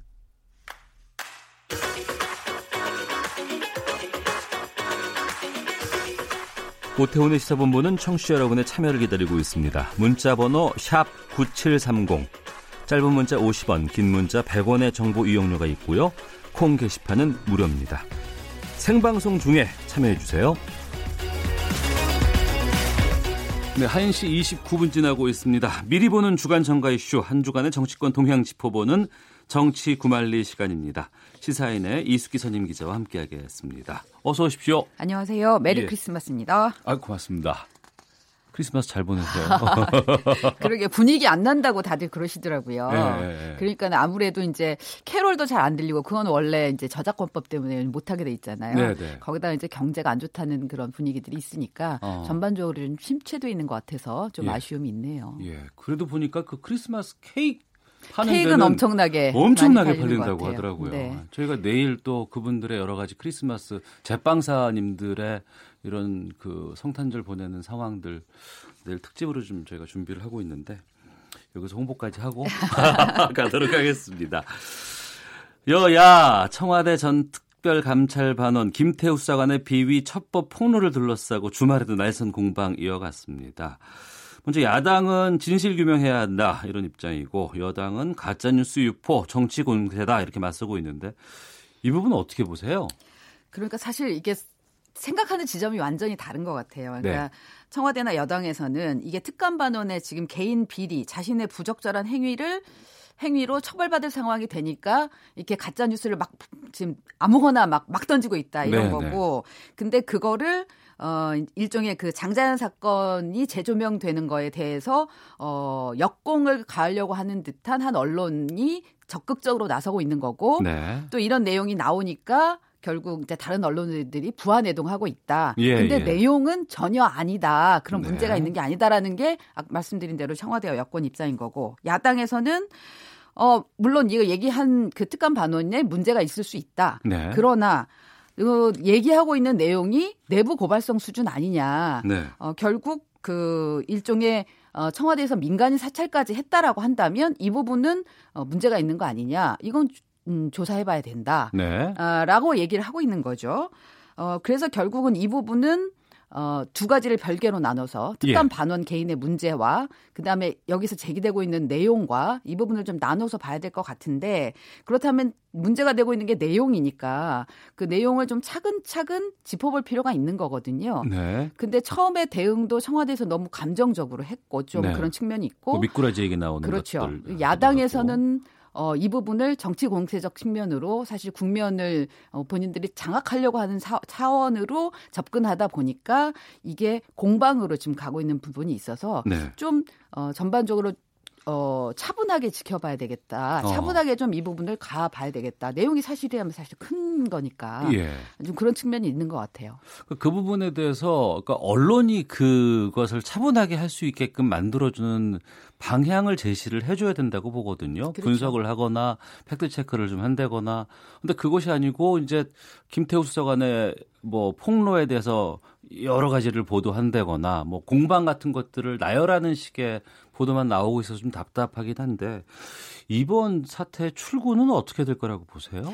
지금 이 부분은 여건이 굉장히 곤혹스러운 상황이에요. 네. 왜냐하면 어, 본인들이 이 에, 가장 타깃으로 삼았던 국정농단을 하고 있는 것 같은 그런 프레임이 지금 만들어지고 있는 것도 있고, 그 다음에 이 김태우 전 특감반원이 어디 어떤 내용을 어디까지 지금 갖고 나가서 얘기를 할지 모르는 상황이기 때문에 예측 불가능이니까 네. 되게 곤혹스러운 상황인데 그러다 보니까는 거기다가 일일이 대응하는 거는 그 내용을 사실 저와 자세하게 얘기를 하면서 대응을 하- 해야 되는데 그 아. 자체로 보완 사안이 많잖아요. 해명할 것들이 그렇죠. 예, 특감 음, 반에서 했던 내용들을 얘기를 해야 되는 상황이 되다 보니까 제대로 못하는 측면도 있고 음. 그러긴 한데 아까 잠깐 말씀드린 대로 그럼에도 불구하고 뭐 미꾸라지니 뭐 DNA가 아니니 이런 식의 이게 감정적인 부분이 먼저 앞서고 그리고 이게 뒤쫓아가면서 사실을 해명을 하면 안 되거든요. 네, 해명이라는 거는 전체 틀 안에서 사실 이게 이러 이러 이러 이러한데 여기까지가 지금 문제인 거고 이런 부분은 의혹이 있을 수 있으나 이거는 검찰에서 봐야 된다. 이렇게 좀 어, 국민들이 알아듣기 편하게 얘기를 했으면 좋은데 네. 그게 계속해서 문제 따라가는- 제기가 나오면 따라가는 뒤쫓아가는 게 되다 보니까 네. 어 이것도 말이 달라진 거 아니야? 어. 이것도 어, 내용을 뭔가 숨기려고 하는 거 아니야? 이렇게 되고 있거든요. 예, 예. 그래서 아마 이런 부분들에 대해서는 전반적으로 좀 어, 청와대의 대응이 미흡한 측면이 아닌가. 음. 이걸 어, 여권에서는 제대로 좀 음, 하지 않으면 어, 대응하지 않으면 계속해서 끌려갈 수밖에 없는 상황인 건 분명해 보입니다. 뭐 야당은 뭐 국정조사라든가 이런 쪽까지 계속 좀 요- 요구하고 있는 상황이잖아요. 예, 계속 요- 요구하고 있는데요. 지금 여권에서는 일단 운영이 요청하는 부분에 네. 대해서도 지금 하면 결국 공세밖에 공세의 장만 열어줄 거다. 음. 여기서 해명할 수 있는 거는 지금 해서 더 나아질 수 없다라고 생각하는 거고 네. 야당이 지금 얘기하는 건 임종석 비서실장, 조국 민정수석 데려다가 출석, 결국 예, 예. 똑같이 정치 공세할 거고 물러나게 하려고 하는 건데 그 장을 열어줄 수는 없다라는 거고 음. 결국은 검찰의 수사로 넘어가 있으니까 검찰 수사 보자 지금 이런 입장인데요. 네. 야당이 뭐 그거를 그렇게 시간을 주지는 않고 계속해서 공세를 펴려고 하는 거죠. 예. 그러면 여기서 이제 핵심적인 곳이 이제 특감 반입니다. 이 특감반을 그대로 둬야 되느냐 아니면 이거 바꿔야 된다 공수처로 넘겨야 된다 뭐 이런 주장들 많이 있는데 이거는 어떻게 판단하세요? 이제 이미 그 특감반을 좀그 어, 바꿔야 된다라는 얘기는 나왔었고 그리고 청와대에서도 지금 얘기를 했잖아요. 예, 예. 어, 그런데 그럼에도 불구하고 음, 뭐 공직자를 대상으로 한다. 누구를 대상으로 하느냐가 지금 제일 관건인데 그게 애매하기 때문에 이번에도 민간인 사찰 부분이 제일 예민한 대목인데 민간인이냐 이 민간인을 어, 다룬 게 예, 그러니까 예. 조사한 부분이 이 민간인 사찰인 거냐 아니면 공직자와 연결이 돼 있으니까 그런 거냐라는 부분이 애매하기 때문에 계속해서 공방이 되는 거거든요. 그래서 어 특감반의 조사 대상에 공직자는 당연히 들어가는 거고 그다음에 공기업의 장이나 공기업 과 관련된 사람은 당연히 들어가는데 대통령과 특수 관계인 사람이 세 번째 항에 들어가 있는데 네. 이 대통령과 특수 관계인 게 이게 굉장히 애매한 거예요. 그러네요. 예, 해석의 여지가 많기 때문에 이 부분에 대해서 좀 더 어, 그 정확하게 좀 뭔가 가이드라인이 나오는 게 중요한 게 아닌가라는 그런 생각이 들고요. 말씀하신 대로 이게 특감반을 그러면 아예 없애버리고 공수처로 해야 되는 거 아닌가라는 그 부분에 대해서는 앞으로 좀 논의가 될 것 같습니다. 어. 어, 나경원 원내대표가 지금 특, 특별 감찰관 네. 예전에 이석수 감찰관이 했던 예, 예. 것처럼 그 후보 그, 저 특별 감찰관이 지금 이 정권 들어서 계속 공석인데 거기 후보 추천권을 야당에 달라. 네. 이번 기회에 그러면은 특별 특별 감찰반의 문제도 좀 해결할 수 있지 않겠느냐 견제가 되니까 이렇게 얘기를 하고 있는데 이 지금까지 이 여기를 임명하고 아, 임명하지 않았던 이유가 네. 여권에서는 어, 그렇게 되면은 공수처 를 발족시키려고 하는 논의가 묻히는 거 아니냐. 왜냐하면 아, 야당에서는 예, 예. 특별 감찰관이 있는데 굳이 뭐 그러면 은 공수처를 또 그렇죠. 업무가 중복되는데 어. 어, 굳이 공수처를 할 이유가 없는 없는 거 아니냐라고 예. 하면서 공수처 무력화 카드로 쓸 수 있다고 생각해서 음. 여당에서는 그동안에 임명을 안 하고 이 있었거든요. 공수처 논의를 발전시키려고. 네. 근데 이제 그 지점을 정확하게 이 야당에서 나경원 원내대표가 지금 치고 들어온 거죠. 네. 만약에 이 부분이 그렇게 되면 계속해서 특별 감찰관을 계속 둘 거냐, 음. 어, 어, 그다음에 공수처로 갈 거냐 이 부분에 대해서 논의가 될 걸로 보이는데요. 암- 여권 여당에서는 공수처 그러니까 공수처를 빨리 발족시키자라는 쪽으로 어, 얘기를 해서 정치권에서 그 부분에 대한 논의가 아, 나아간다면 오히려 한 발 진전되는 게 되겠죠. 네. 조국 수석 물러나야 된다. 이 주장을 지금 여기저기서 나오고 있습니다. 어, 근데 조국 수석은 능력 부족이지만 최대한 해보겠다. 두들겨 맞겠지만 맞으면서 가겠다. 이렇게 정면 돌파 의지를 밝혔어요. 조국 수석 입장에서는 아마 지금 제일 쉬운 게 예. 그냥 탈탈 털고 나가고 아, 나가는 게속 속 편하지 않겠어요? 그냥 보면 뭐 본인 돌아갈 때도 있고 학교 음. 돌아가면 되는 거고 그런데 어, 아마 청와대나 본인 입장에서 고민거리가 있을 거예요. 일단 물러나면 네. 지금까지의 이 문제에 대해서 뭔가 잘못을 시인하는 게 된다라는 생각도 있을 거고 또 좀 전에 말씀드린 대로 대로 이 공수처를 어, 발족시키는 거나 사법 개혁을 추진하는 데 있어서 또 제동이 걸리는 거 아닌가. 네. 본인이 어쨌든 그 임무를 수행해야 된다라는 지금 사명을 갖고 있기 때문에 그런 부분들이 있어서 빨리 놓지는 못하는 상황인 것 같아요. 그래서 음. 최대한 할 때까지는 간다. 라는 생각인 것 같은데요. 네. 그래서 관리 이 특별 감찰 반원을 관리하지 못한 데 대한 책임은 아마 지- 어느 정도 뭐 모양새를 취할 텐데 예. 이게 물러나는 것으로까지 갈지는 좀 지켜봐야 될 것 같아요. 어. 다만 이거는 어, 청와대의 에, 개편, 2기 개편과 이제 연동이 돼 있을 것 같은데요. 어, 지금 청와대가 2기 개편을 음, 전반적으로 아마 준비할 거거든요. 왜냐하면 음 2년 가까이 됐고 음. 그러면은 청와대에 있는 사람들 되게 이제 피로감도 느끼는 거고요. 또 내, 내후년에 총선을 앞두고 어, 일정 부분 거기에 총선에 출마하려고 한 사람들한테는 준비할 시간이 좀 줄 필요도 있고 또 이번 건처럼 아, 좀 전반적으로 쇄신이 좀 필요한 대목도 있고 네. 여러 가지 측면으로 이제 2기를 출범해야 될 그런 준비들을 할 단계이기 때문에 그 2기 출범에 이 조국 수석 이나 임종석 비서실장이 포함되느냐 음. 아니냐 이거는 이제 좀 지켜봐야 될 사안이고 전적으로 대통령이 이 사안을 어떻게 보고 있느냐가 반영될 걸로 보입니다. 네. 청취자께서 의견 보내고 계시는데요. 이응 비읍 이응님. 언론들이 팩트 체크 없이 공방으로만 보도하는 것이 문제입니다라고 의견도 주셨고 커피타임님은 과거 부패 정부에서 일했던 사람들을 현 정부에서도 재기용했던 게 문제라고 봅니다라고 보내주셨습니다.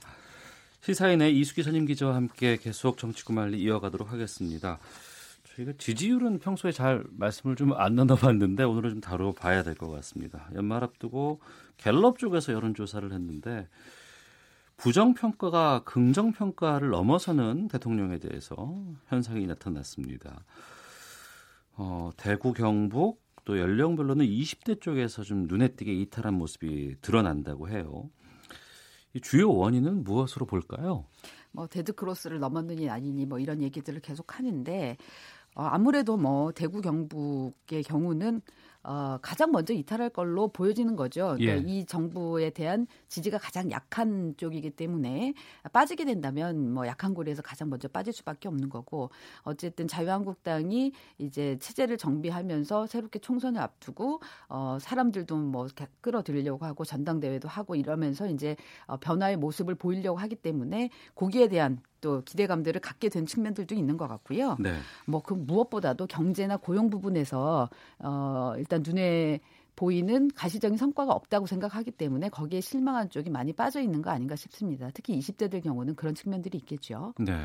근데 이제 그 이 정책이 그저 대통령이 임기가 이제 2년차, 3년차로 가면서는 자연스럽게 허니문 기간에 어, 올라왔던 거품들이 빠지고 음. 이제 자신들의 그 지지율들을 찾아가는 측면이 있는데 그때는 정책들이 하나하나 나오면은 거기에 따라서 호불호가 다 다르거든요. 예, 예. 제가 뭐 이를테면 택시 최근에 택시 정책이 나오면은 거기에 대해서 또 찬성과 반대가 가- 극명히 갈려지고 음. 또 부동산 정책은 부동산 정책에 따라 다르고 유치원 3법은 유치원 3법대로 다르기 때문에 반대하는 사람들은 하나 더 늘어날 수밖에 없는 거예요 예. 전반적으로 어. 그래서 그런 부분들이 어, 대통령의 지지율이나 여권의 지지율은 빠질 수밖에 없는데 네. 문제는 제가 볼 때 가장 중요한 거는 무조건 대통령이 싫다라고 하는 지점이 없는가 오느냐 안 오느냐 그 부분인 것 같아요. 아, 무조건. 왜 보면 우리 예. 누군가가 하다가 아우 쟤는 정말 꼴도 보기 싫어. 미워요, 이렇게 그냥. 그렇죠. 예, 미워요. 이런 수준이. 돼 버리면 그때는 어떤 정책이 나와도 아예 쳐다보지도 않는 상황이 음. 되고 무조건 이렇게 반대하는 쪽으로 가버리거든요. 네, 네. 그럼 지금 그 시점까지 왔느냐라고 하면 그거는 지금은 아닌 것 같다는 생각이 들고 음. 그러니까 아마 대통령이 뭔가는 열심히 하려고 하는데 성과가 안 나오고 있는데 각각의 정책에 있어서는 나하고 호불호가 있고 유불리가 있기 때문에 지금은 거기에 대한 찬반이 좀 나뉘어지는 상황이다.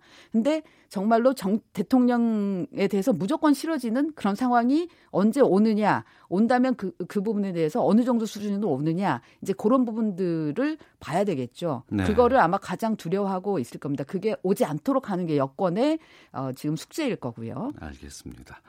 주말 사이에 불거진 좀 이슈들 좀 짚어보겠습니다. 그 노무현 재단 유시민 이사장이 정부와 여당을 공격하는 가짜 뉴스에 대응하기 위해서 팟캐스트 방송을 개시한다고 밝혔습니다. 정계복귀 신호탄으로 보는 해석에 대해서는 강력하게 좀 부인을 하고 있고요. 어떻게 보셨어요? 본인이 이제 그 얘기 하더라고요. 아, 유아무개 드디어 몸풀기 했구나. 그러면서 아마 정치, 정계 복귀 한 거라고 계속해서 해석할 텐데. 네. 나 좀 그만 괴롭히라 뭐 이렇게 뭐 소리도 이렇게 지르면서 어, 이렇게 개그처럼 그렇게 얘기를 하더라고요. 그러나 어쨌든 어 밖에서 보는 시각은 음 끊임없이 여지를 열어놓고 볼 수밖에 없을 겁니다. 네. 그러니까 전혀 정치와 관련 없는 그런 쪽이 있을 때 하고 어, 대중 앞에 나서는 상황이 되는 거잖아요. 음. 대중 앞에 나서면서 이런저런 얘기를 하게 되면 그러면은 아, 이게 그 대중한테 관심사 관심을 끌게 되고 거기가 인기를 끌게 되면서 뭔가 역할을 다음 역할을 해주십시오라는 네. 요청이 오게 되면 그 부분에서 본인도 고민할 시점이 올 수도 있는 거거든요. 음. 문재인 대통령도 마찬가지로 그 전에 본인은 죽어도 정치를 안 하겠다고 했지만 그랬었죠. 어느 예, 시점이 예, 예. 돼서 어, 지지층에서 아 이거는 뭐 이제 나서서야 역사적- 됩니다. 예, 뭐, 역사적 예. 소명이고 이건 해줘야 된다라고 어. 하니까 어쩔 수 없이 뭐 했던 거잖아요. 네. 그런 것처럼 또 그런 상황이 만들어질 수도 있기 때문에 음. 어쨌든 음, 그 부분은 뭐 본인은 아니라고 얘기를 하지만 밖에서는 그렇게 볼 수밖에 없으니까 감당하고 가겠다는 생각이 있을 거다라는 생각은 듭니다. 네, 이미 10월에 정두원 의원이 이 자리에서 그 얘기를 하셨었어요.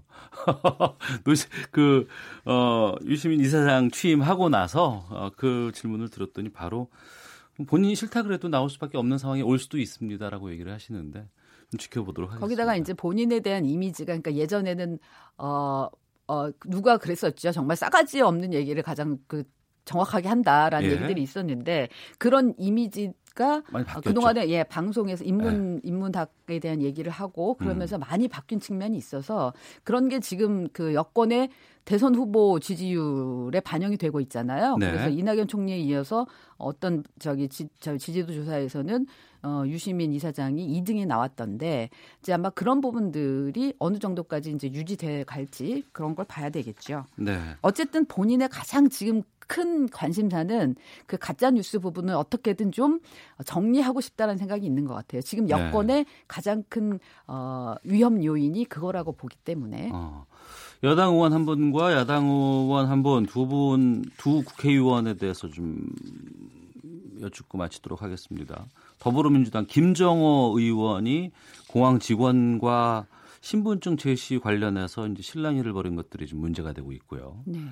또 민경욱 자유한국당 의원 같은 경우엔 지역 주민과의 실랑이로 뭐 침을 뱉었다 뭐 이런 얘기까지 해서 도덕성 논란에 휘말리고 있습니다. 네. 이 부분 좀 짚어주시죠.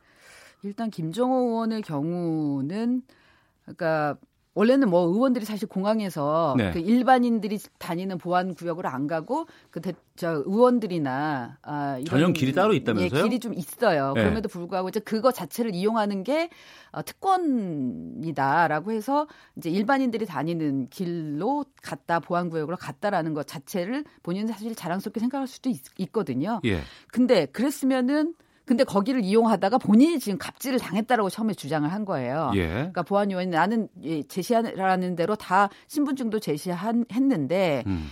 에, 거기에서 일, 일부러 신분증을 빼서까지 내놓으라고 하더라. 네, 네. 근데 국회의원한테 그럴 정도면 일반인들한테는 얼마나 그 보안 요원들이 갑질을 하겠느냐. 예. 본인은 그거를 문제 자- 삼은 거다라고 얘기를 한 건데 그러나 갑질이라는 거는 어쨌든 그 약자가 당하는 거거든요. 근데 예, 예. 국회의원이 이런 상황에서 약자는 아닌 거죠. 음. 그러니까 그냥 그거 빼서 사실 줬으면 되는 거고 어, 보안요원 입장에서는 이게 이거를 검사하는 이유가 그 항공기 안전 네. 그리고 혹시 위조하지 않았을까 음. 이런 여부를 검사하는 거기 때문에 그거 한번 빼서 주는 게 에, 뭐가 그렇게 그 혹시 갑질을 당하는지에 대한 그런 의심이랄 고 네. 안 했을지 음. 예, 좀 그거는 이해가 좀 안 되는 측면이 있죠. 예. 어, 그래서 그 부분은 좀 문제가 있는 것 같고요. 민경욱 원도 마찬가지인 것 같습니다. 그러니까 오해를 살 대목이 있었던 거죠. 음. 맘카페에 이제 올라온 내용을 보면 어쨌든 민 의원이 지역구 주민을 만났는데 인사를 하는데 인사를 안 받아주니까 네. 음, 나중에 어, 돌아서서 이제 침을 뱉었다는 거고 거기에 대해서 이제 좀 실랑이가 있었다는 거죠. 이거 주민이 이거 나 모욕하는 거 아니냐라고 하니까 음. 모욕하는 거 아니다라고 했고 나중에 얘기한 게 이제 비염이었기 때문에 본인이 이제 돌아서서 그 침이 좀 고여서 침을 뱉었다는 건데 그게 이제 이해를 못하는 대목들이 많죠. 네. 그러니까 아, 이것 역시 그 지역 국민한테 대해서 갑질한 거 아니냐 이런 얘기가 나오고 있는 겁니다. 어쨌든 음. 국회의원은 모든 행동을 하는 데 있어서 다 보고 지켜보고 있다라는 걸로 생각하고 네. 그냥 낮은 자세로 임하는 게 좋을 것 같습니다. 알겠습니다. 정치구말리 시사인의 이수기 선임 기자와 함께했습니다. 말씀 고맙습니다. 감사합니다.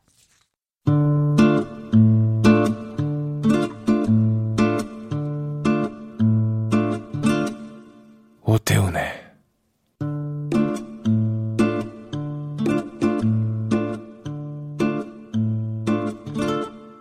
시사본부 네, 마지막 시간은 권용주의 차차차가 기다리고 있습니다. 오토타임즈 권용주 편집장 전화 연결되어 있습니다. 안녕하십니까? 네, 안녕하세요. 예. BMW 화재 사고 민관 합동 조사 결과를 국토부가 발표를 했습니다. 네. 일단 먼저 화재 원인 나왔습니까? 지난번 중간 발표 때 원인은 지목했는데 네. 사실 그 부분은 제조사가 지목한 것과 크게 다르지 않다는 거고요. 최종 발표도 마찬가지였습니다. 그 디젤 엔진 안에서 어, 배출가스 중에 하나인 질소 산화물을 저감하는 배출가스 재순환 장치를 지나치게 많이 작동시켜서 열을 식히는 냉각기에 균형이 균열이 발생했다. 네. 거기서 냉각수가 샜고 이 냉각수가 건조돼서 쌓이면 슬러지가 되고 이게 일종의 불쏘시개가 됐다는 겁니다. 음. 다만 이제 이 제조사와 정부가 이 불쏘시개에 불을 붙인 이유 네. 여기에 대해서는 조금씩 다른 의견을 제시했는데 제조사는 배출가스를 재순환시키는 밸브를 의심했었는데 정부 조사단은 어, 밸브가 열린 후에 아예 닫히지 않더라. 네. 이걸 두고 양측이 공방하는 거고요. 그런데 어쨌든 성냥을 켜든 라이터를 켜든 결국은 불쏘시개가 같다는 점에서 전문가들은 크게 다르지 않다 이런 반응들도 있습니다. 네, 우리나라에서만 유독 화재가 많았다라고 했었는데 이건 아니라고 발표했다면서요? 뭐 직접적으로 발표는 아닌데 예. 간접적으로 그렇게 생각할 수밖에 없는 이유를 어, 발표를 했죠. 그러니까 배출가스 규제가 우리하고 유럽하고 비슷합니다. 네. 그러니까 독일을 마찬가지고 영국도 마찬가지고요. 그런데 이제 이 화재 발생률을 봤더니 유럽하고 한국하고 비슷하고요. 음. 미국하고 중국이 낮았는데 네. 그러니까 미국은 우리보다 규제가 훨씬 강합니다. 디젤 엔진에. 네.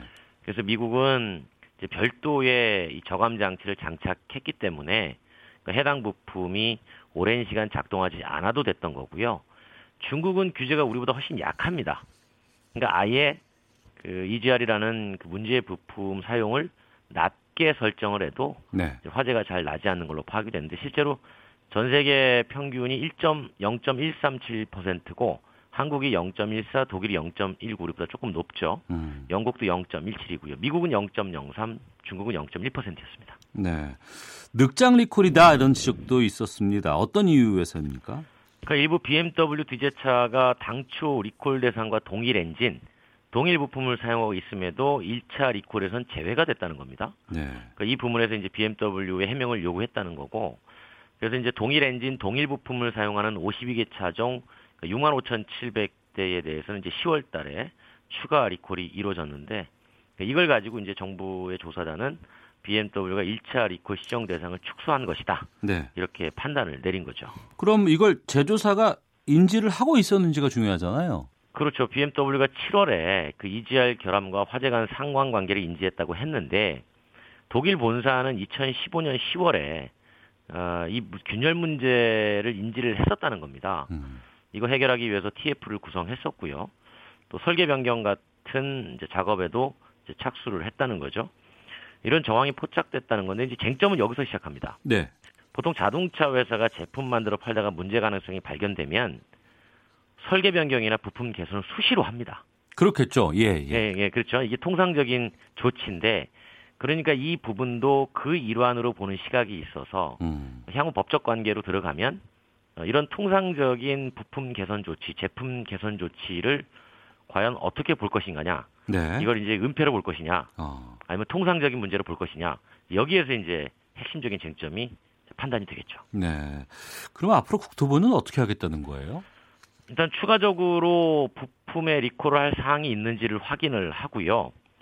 어, 왜냐면 그 부품의 내구성에 BMW가 워낙 자신감을 가져서 생겼으니까 그 얼마나 내구성이 좋은지 보겠다는 겁니다. 그런 다음에 이제 추가 리콜 여부를 결정할 거고요. 그 다음에 결함 은폐 축소, 늑장 리콜 이 부분에 대해서는 검찰에 고발하기로 했습니다. 네. 그리고 늑장 리콜에 대해서는 또한 112억 원의 과징금을 부과하겠다. 이렇게 얘기를 했습니다. 예. 그런 상황에서 최근에 법원이 선고를 했어요 관련해서 네네. 독일 브랜드인 벤츠에 대해서 이제 28억 원의 벌금을 선고하고 직원에게 실형을 또 선고를 했는데 이거는 어떤 사안이에요? 이 건은 배출가스 인증 절차를 위반했다는 겁니다. 그러니까 행정적인 문제죠. 네. 지난번에 아우디 폭스방이라고 좀 비슷한 혐의고요. 아, 그런데 이제 벤츠 코리아 측이 판결에 불복했습니다. 항소하겠다는 겁니다. 네. 어, 재판부가 뭐라고 얘기하냐면 인증받지 않은 부품의 차량을 들여온 고의가 인정된다. 어, 무려 3년 6개월 동안 인증 누락이 반복되고 네 차례 과징금이 부과됐음에도 불구하고 문제가 개선되지 않았다. 그래서 이걸 책임자를 벌금형에 처하는 건 재범을 막을 수 없게 엄벌이 불가피하다. 이렇게 얘기를 했는데 이제 벤츠 코리아가 직원의 일단 위법 의도가 없었고 네. 인증 과정에서 발생한 문서 실수다. 그러니 우리는 항소를 하겠다. 이렇게 나온 겁니다. 네. 항소 결정했으니까 아직은 여기에 대해서 좀 호불호가 있겠군요. 갈라진 것이. 그렇죠. 어. 어쨌든 뭐이 법적 다툼의 여지가 있어 보이긴 해요. 예. 그 예를 들어서 제품이 더 좋아지도록 또 마찬가지로 부품 개선도 하고 설계 변경도 하는데 예. 실제 소비자에게 좋은 것도 많고요. 그런데 이 내용 중에는 배출가스와 관련이 없는 것도 있고요. 음. 뭐 이런 것도 신고 대상에 포함된다는 거죠. 예, 예를 들어서 변속기가 7단에서 9단으로 변경된 적이 한 번 있습니다. 어. 이걸 수입사가 몰랐다는 거예요. 예. 이게 이제 소비자에게는 더 좋은 건데 배출가스 저감에도 도움이 되고 네네. 그러니까 몰라서 신고하지 못했다는 이유로 과징금을 부과받는 것 자체가 음. 오히려 한국의 무리한 규정이다. 뭐 이런 목소리도 분명히 있긴 합니다. 그래서 이 부분을 법적으로 다퉈보겠다는 겁니다. 네. 뭐 마치 우리가 뭐 이런 얘기 많이 하잖아요. 어, 의사가 선의 의도로 진료하는 것과 네. 어, 뭐 기업이 좋은 의도로 어, 한 것이 무엇이 다르냐 이렇게 뭐 해석하기도 하는데 음. 어쨌든 이 부분은 다툼의 여진이 있어 보입니다. 네. 근데 또 그런 것들은 꼭 회사에 유리할 때 아니면 회사에 필요할 때만 좀그 부분들을 계속 지금 얘기하는 것 같아서 좀 답답하기도 한데 말씀 들어보니까 폭스바겐 그리고 BMW, 벤츠 다 독일 기업들이잖아요. 이게. 네네네. 이 독일 자동차 회사에 대한 도덕성이 상당히 좀 요즘에 도마 위에 오르고 있는 것 같아요. 그러니까 이런 겁니다. 제품이 좋고 나쁘다. 그래서 이걸 선택할 것인가의 문제는 소비자한테 있다는 겁니다. 네. 근데 물론 절차와 행정의 소홀 문제도 없었던 것은 아니에요. 네. 그럼에도 어쨌든 한국 내에서 만들어진 규정이면 설령 그것이 악법이라 하더라도 음. 일단 지켜야 한다는 겁니다. 네.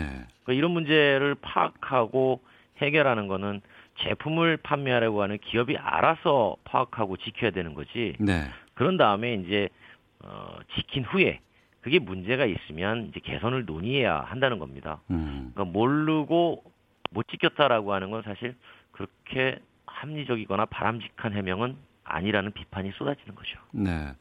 하나만 더 여쭙겠습니다. 앞서서도 좀 여러 가지 말씀을 하다 보니까 공통점이 하나가 있는데 제품이 더 좋아지도록 만든다고 얘기하셨잖아요. 부품 개선도 한다고 하고. 네네.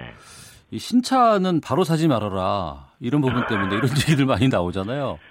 네, 통상 그런 얘기 많이 하죠. 신차 나온 다음에 6개월 정도는 예, 예. 시장의 반응을 보고 구매하라라는 그런 조언도 있긴 한데 예. 뭐 그것도 역시 뭐 소비자 선택의 문제인 것 같아요. 그러니까 실제로 부품이 개선되는 경우도 있고 음. 그렇지 않으면 역으로 또 어, 이거는 큰 문제가 없어 보이니 네. 오히려 원가 절감하는 경우도 있습니다. 아, 그럴 수도 있겠군요. 네네네. 알겠습니다. 그래서 뭐 거기에 대해서 판단은 이제 소비자들이 직접 하시게 되는 거죠. 예, 오토타임스 권용주 편집장이었습니다. 고맙습니다. 감사합니다. 예. 내일 시사본부는 특집으로 좀 준비를 했습니다. 당신들의 크리스마스라는 제목으로 준비를 했는데요. 여러분께서 좀 애청해 주시길 부탁드리겠습니다. 내일 날 12시 20분에 다시 찾아오겠습니다. 내일 뵙겠습니다. 안녕히 계십시오.